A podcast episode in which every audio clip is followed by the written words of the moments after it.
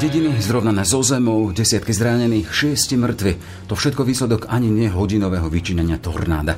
Nie však vo vzdialenej Amerike, ako sme boli zvyknutí doteraz, ale pár kilometrov od slovenskej hranice na Južnej Morave. Čo sa to deje? Je to dôsledok radikálne sa meniacej klímy alebo výnimka, ktorá potvrdzuje pravidlá. Téma pre lovcu búrok Richarda Tota, ktorý sa im profesionálne venuje už 10 ročie. Ja to beriem tak, že ak tie búrky pochopíme, pochopíme vlastne, čo sa tam v tej atmosfére deje, čo všetko sa dá očakávať od tej danej búrky, prípadne, že aké sú tie dosahy, tak na základe toho, že toto budeme vedieť chápať, tak budeme postupne vedieť, pomáhať, vylepšovať tie rôzne predpovedné modely a v podstate lepšie chrániť tých ľudí Je útorok, 29. jún, pekný deň želá Jaroslav Barborák. Ráno nahlas. Ranný podcast z pravodajského portálu Aktuality.sk tornáda v našich zemepisných šírkach a lovec búrok Richard Todd. Vítajte v Ran nahlas. Dobrý deň. Pán Todd, nielen na tie tornáda sme zvyknutí skôr z toho zahraničia, spomíname, máme v obraze hlavne Ameriku s tým všetkým, čo tam vidíme, rozprášené domy, ale aj ten výraz lovci búrok. A aktuálne tu mám pred sebou Slováka, ktorý je tiež lovcom búrok. Ako ste prišli tejto profesii či koničku? No, je to stále koníček. A prišiel som v podstate k tomu cez nebohého kamaráta, no nezabila ho búrka našťastie. A v podstate s ním som raz bol loviť búrky ako mladší a, a v podstate jedna búrka, to jadro búrky prešlo priamo cez nás, my sme boli schovaní v aute a v podstate ten postranný výboj toho blesku trafil vlastne to auto a vtedy som si aj povedal, že, že, wow, že to je proste tá sila tej prírody, že to je niečo neskutočné.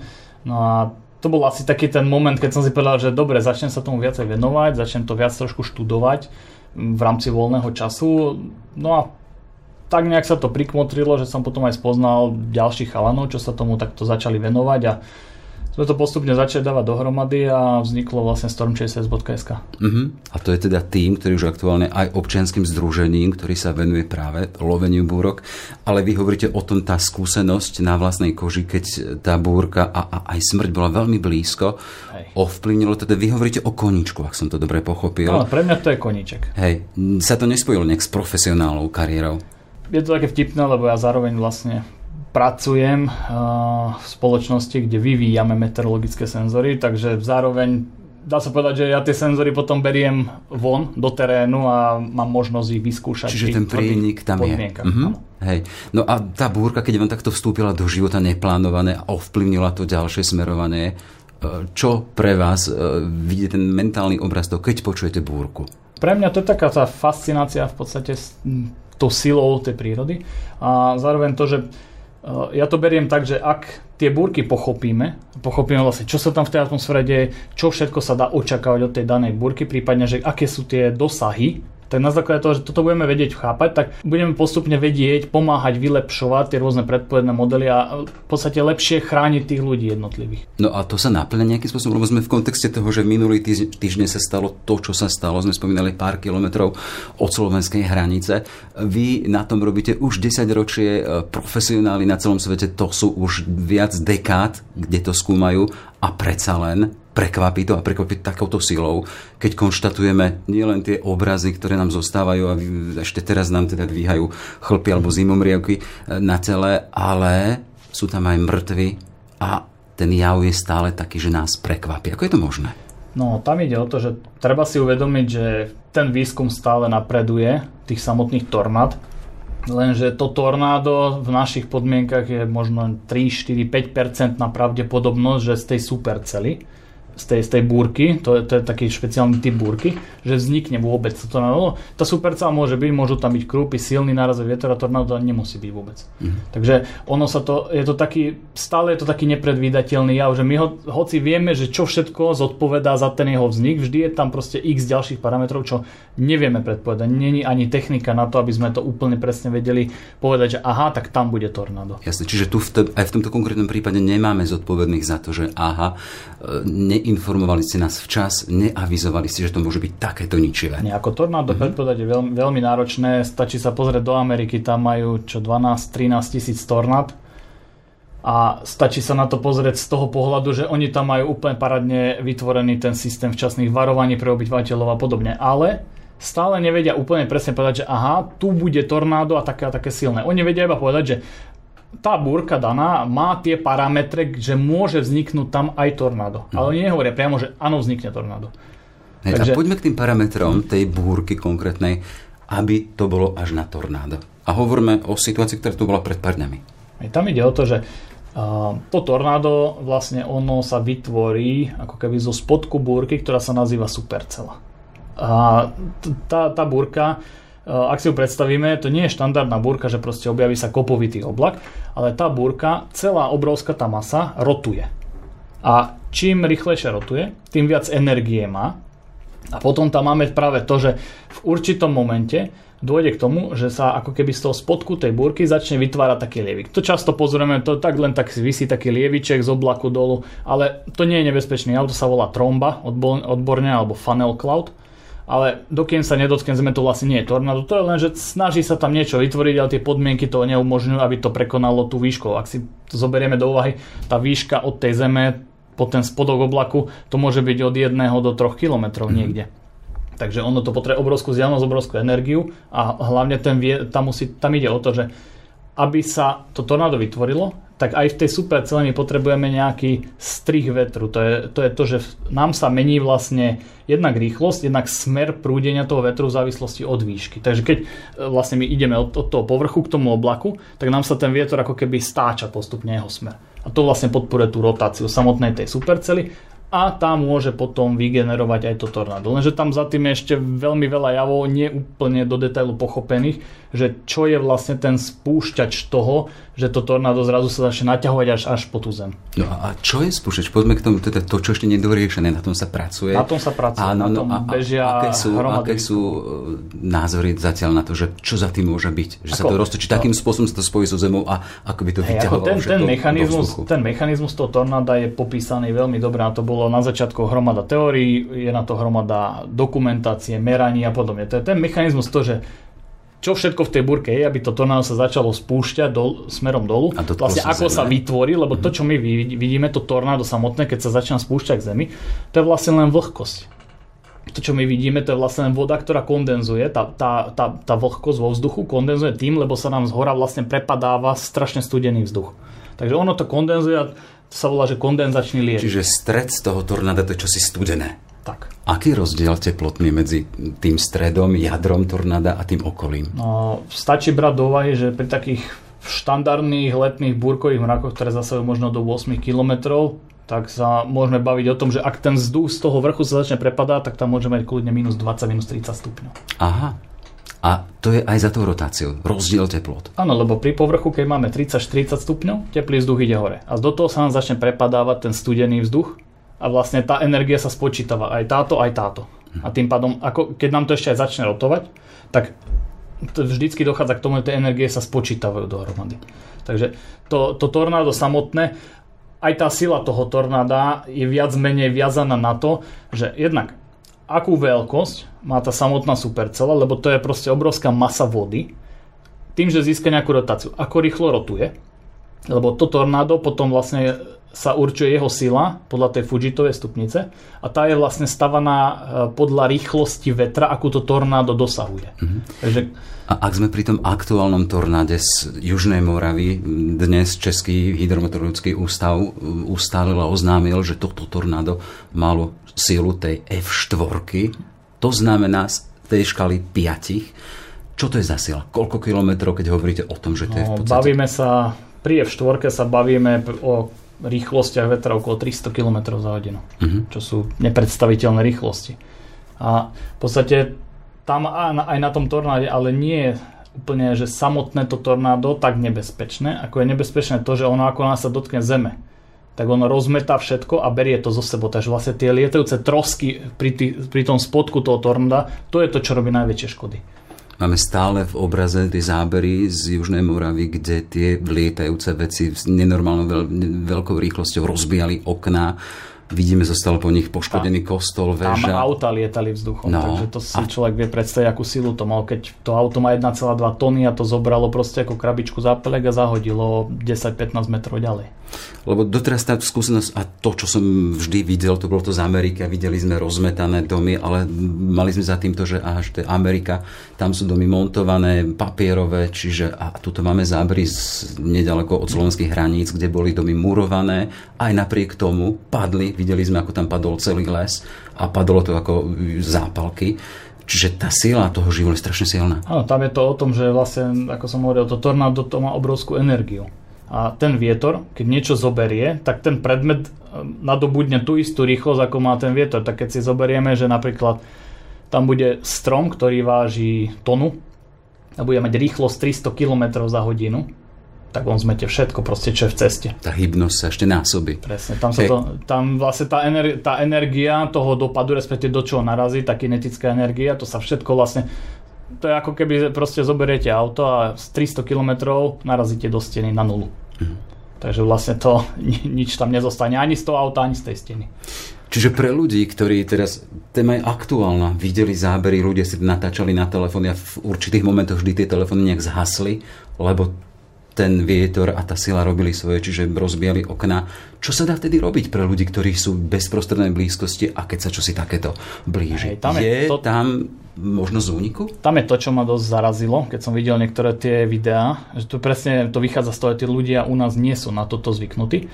A zarazilo ma práve toto, že tam človek stál proste v okne a točil to, dokým to tornádo nebol pomaly pri ňom. A potom už nemá čas sa skryť, nemá nič. On si myslel, zavrem okno a som vybavený, lenže to tornádo je v podstate vysavač. Takže on robí potlak a to okno doslova vystrelilo von. Mm-hmm. A to je presne to, čo ma zaráža na tom, že ako keby boli tí ľudia trošku lahostajní, lebo za tú cenu, že wow, budem to mať natočené na mobil, tak riskujú proste tie svoje životy. A my ako napríklad Storm Chasery, my dosť sa snažíme ľudí odraziť od tohto, že keď fakt toto vidí, niečo podobné, či už sú to pôvodne čokoľvek, tak najprv mysleť na svoj život, zdravie a potom na tie senzácie okolo toho. Radšej poviem, áno, videl som, ale utiekol som, než to nepoviem nikomu, lebo budem mŕtvý proste. Jasne, ten, ten život za tým, tie, tie priority sú iné, ale práve to ma tak nejak trošku zaráža, prekvapuje.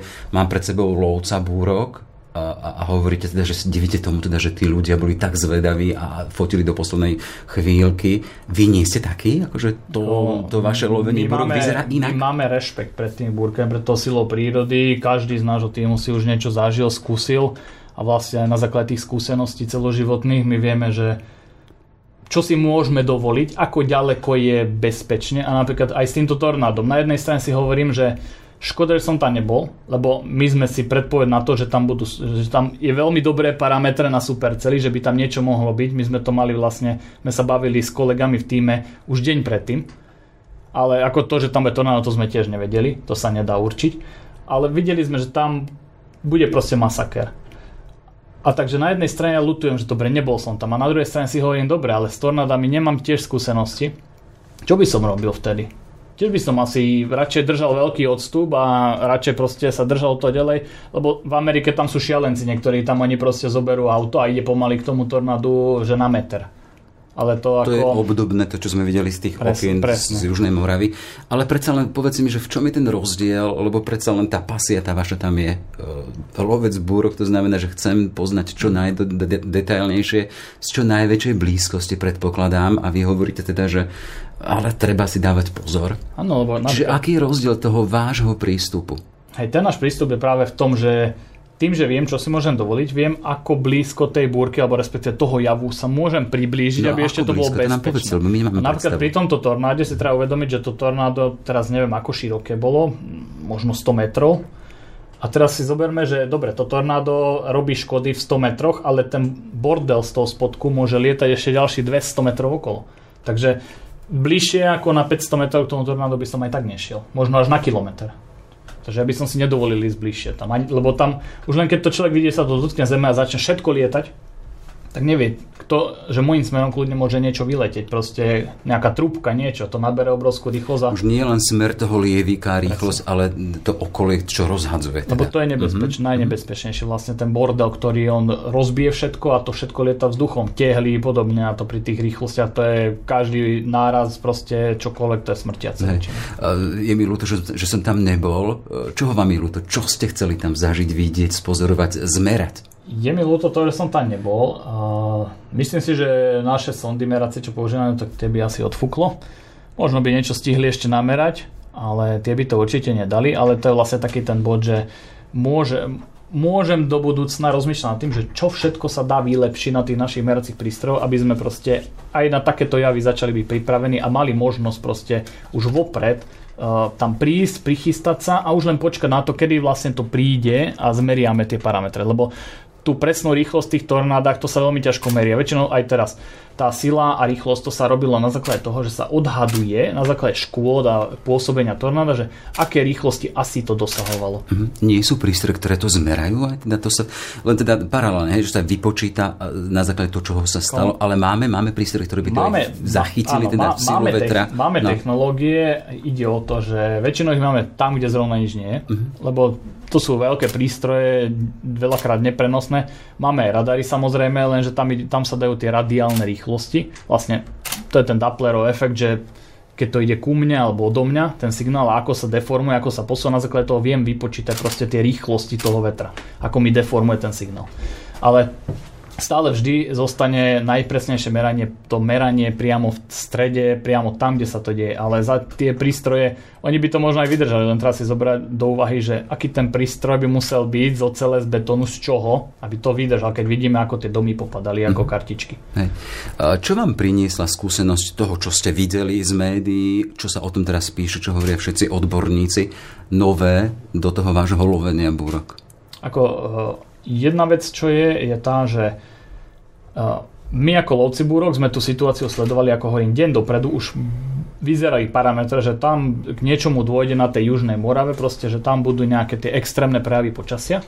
A zároveň tam je presne to, že ako som aj predtým pre mm, iný časopis robil ten rozhovor a hovoril som, že vlastne to ma zaráža, že ľudia sa väčšinou ráno pozrú na predpoveď tá hovorí, že dneska je polooblačno, miestami môžu sa ojedinele vyskytnúť búrky. Lenže oni si už povedia, dobre, tak dneska to bude úplne super. Lenže tá predpoveď, ona sa aktualizuje pravidelne, možno každé dve hodinky, keď je nejaká zaujímavá situácia, výnimočná. Kľudne aj každú hodinu, každých pol hodiny.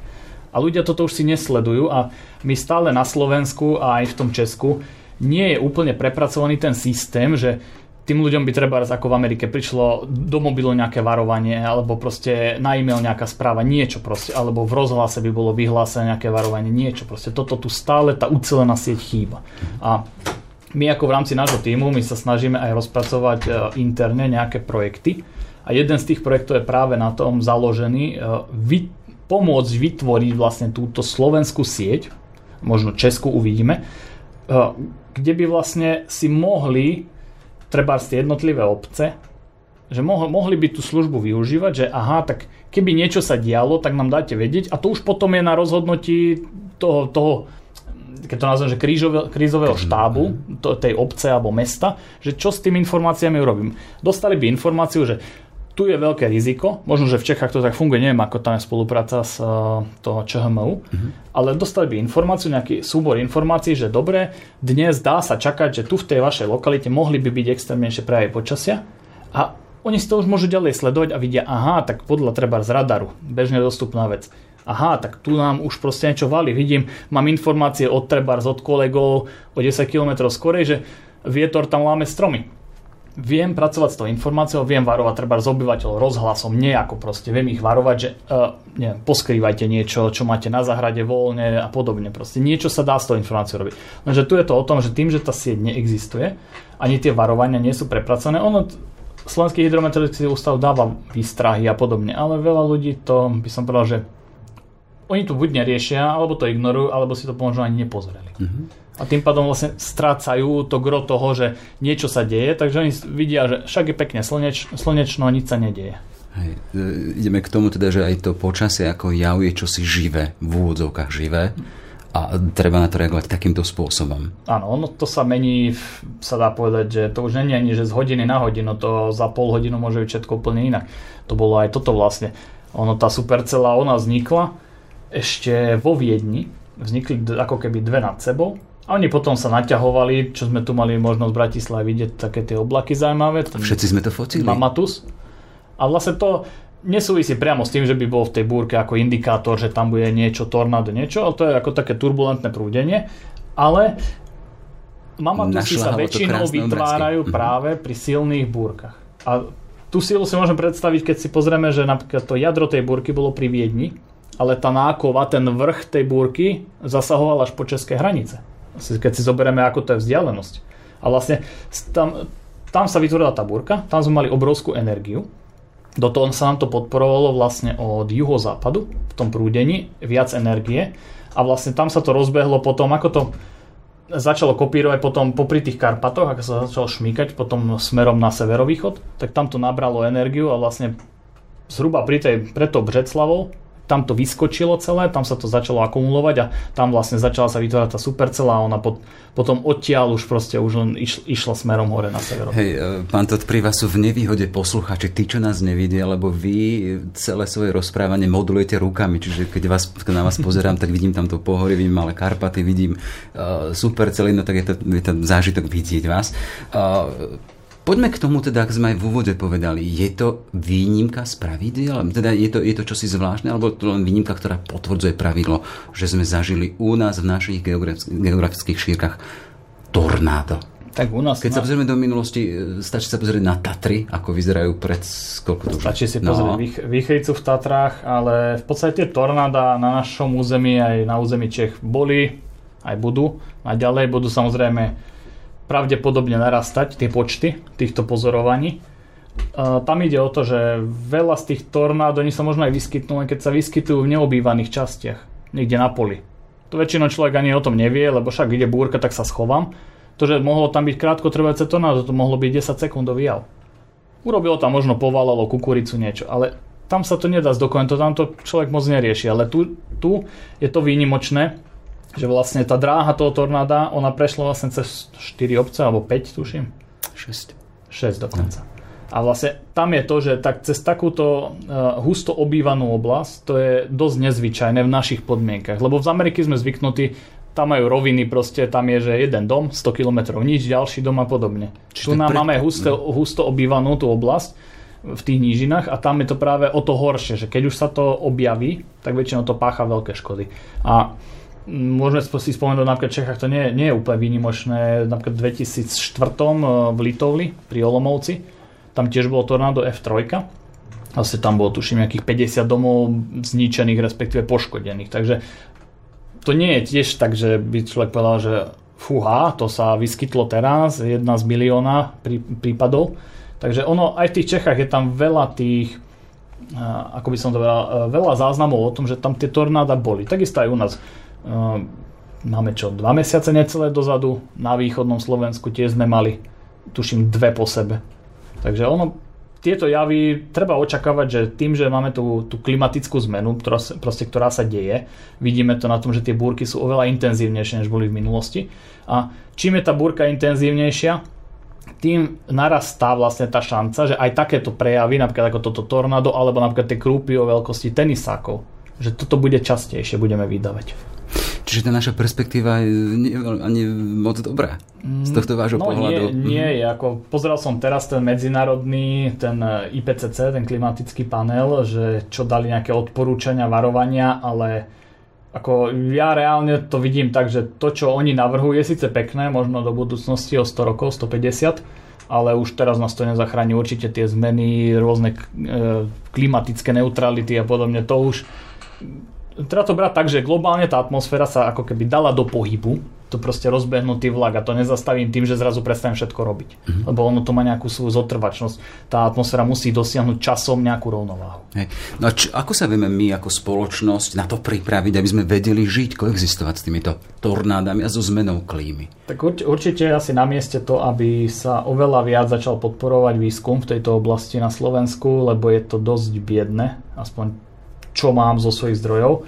Takže ten výskum týchto javov, následne na to začať robiť na tej sieti tých varovaní, aby sme to mali tak, ako to majú v tej Amerike. Tam je to úplná paráda. Tam vytvorí sa supercela, a tí, tí obyvateľia už dávno sú varovaní a väčšina z nich pozalieza do ukrytov. Uh-huh. Ale už predtým, než sa vytvorí tá supercela, oni už majú warning deň predtým alebo pol dňa predtým, že tam k niečomu vôbec dojde.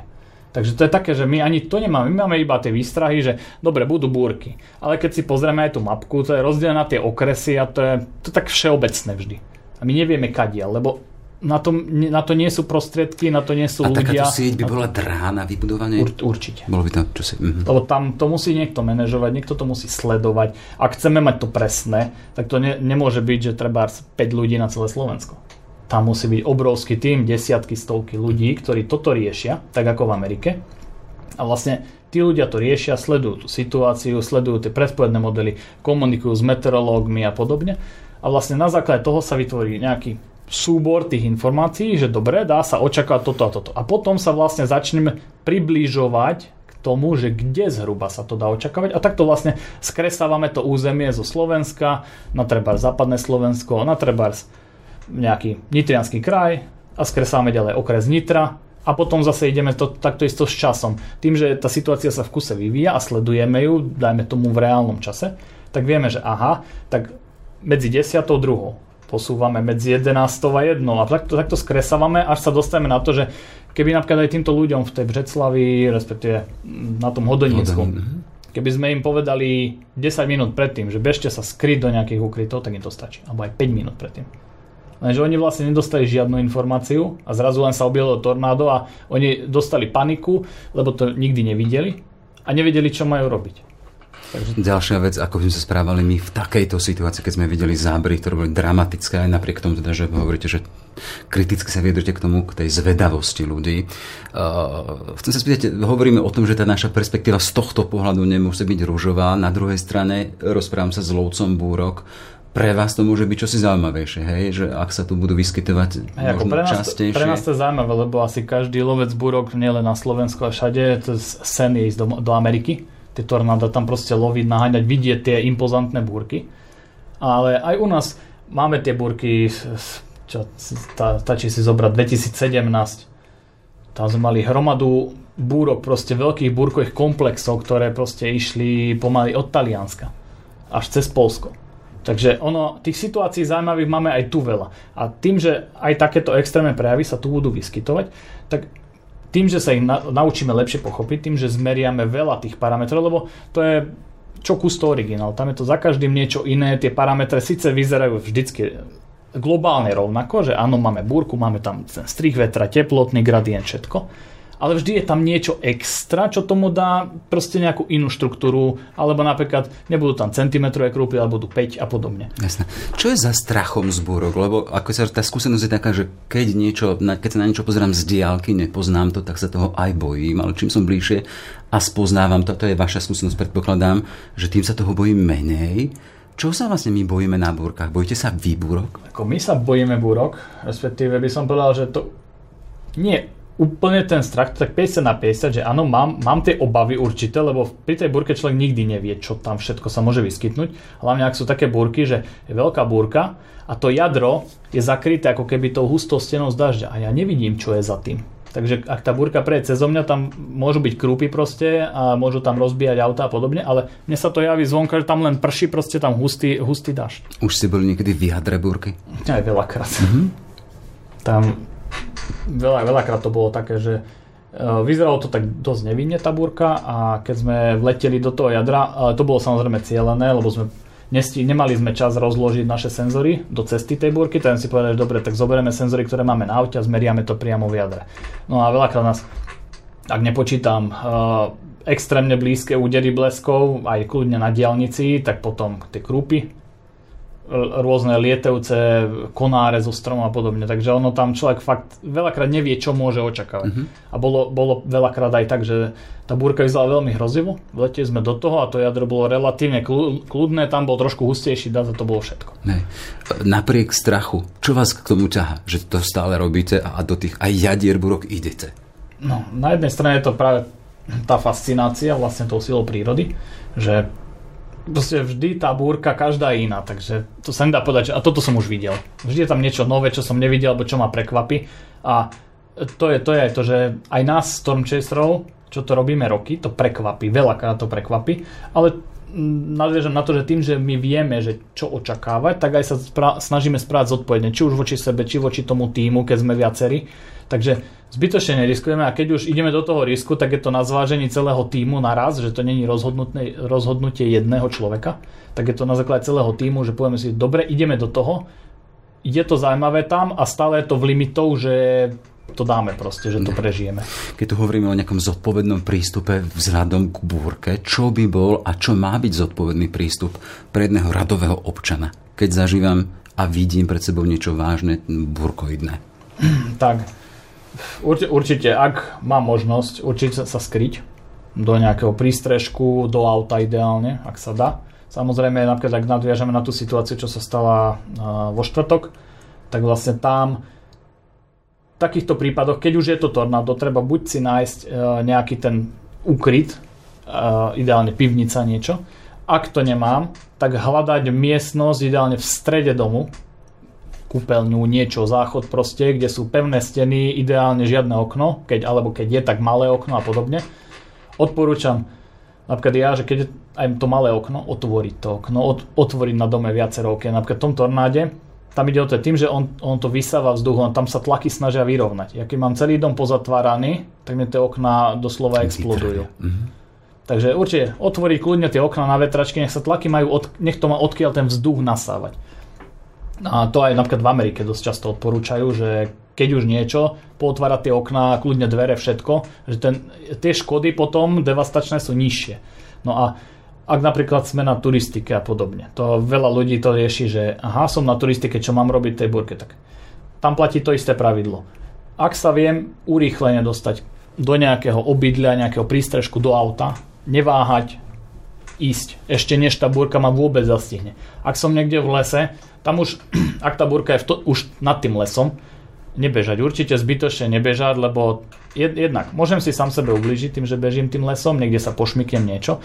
A za druhé, ak už je ten les mokrý a udrie tam niekde blesk, tak chcem mať tie moje kroky čo najmenšie. Aby to napätie medzi mojimi nohami bolo čo najmenšie v prípade, že blízko niekde udrie blesk do tej mokrej zeme a on sa šíri potom po zemi. Mm-hmm.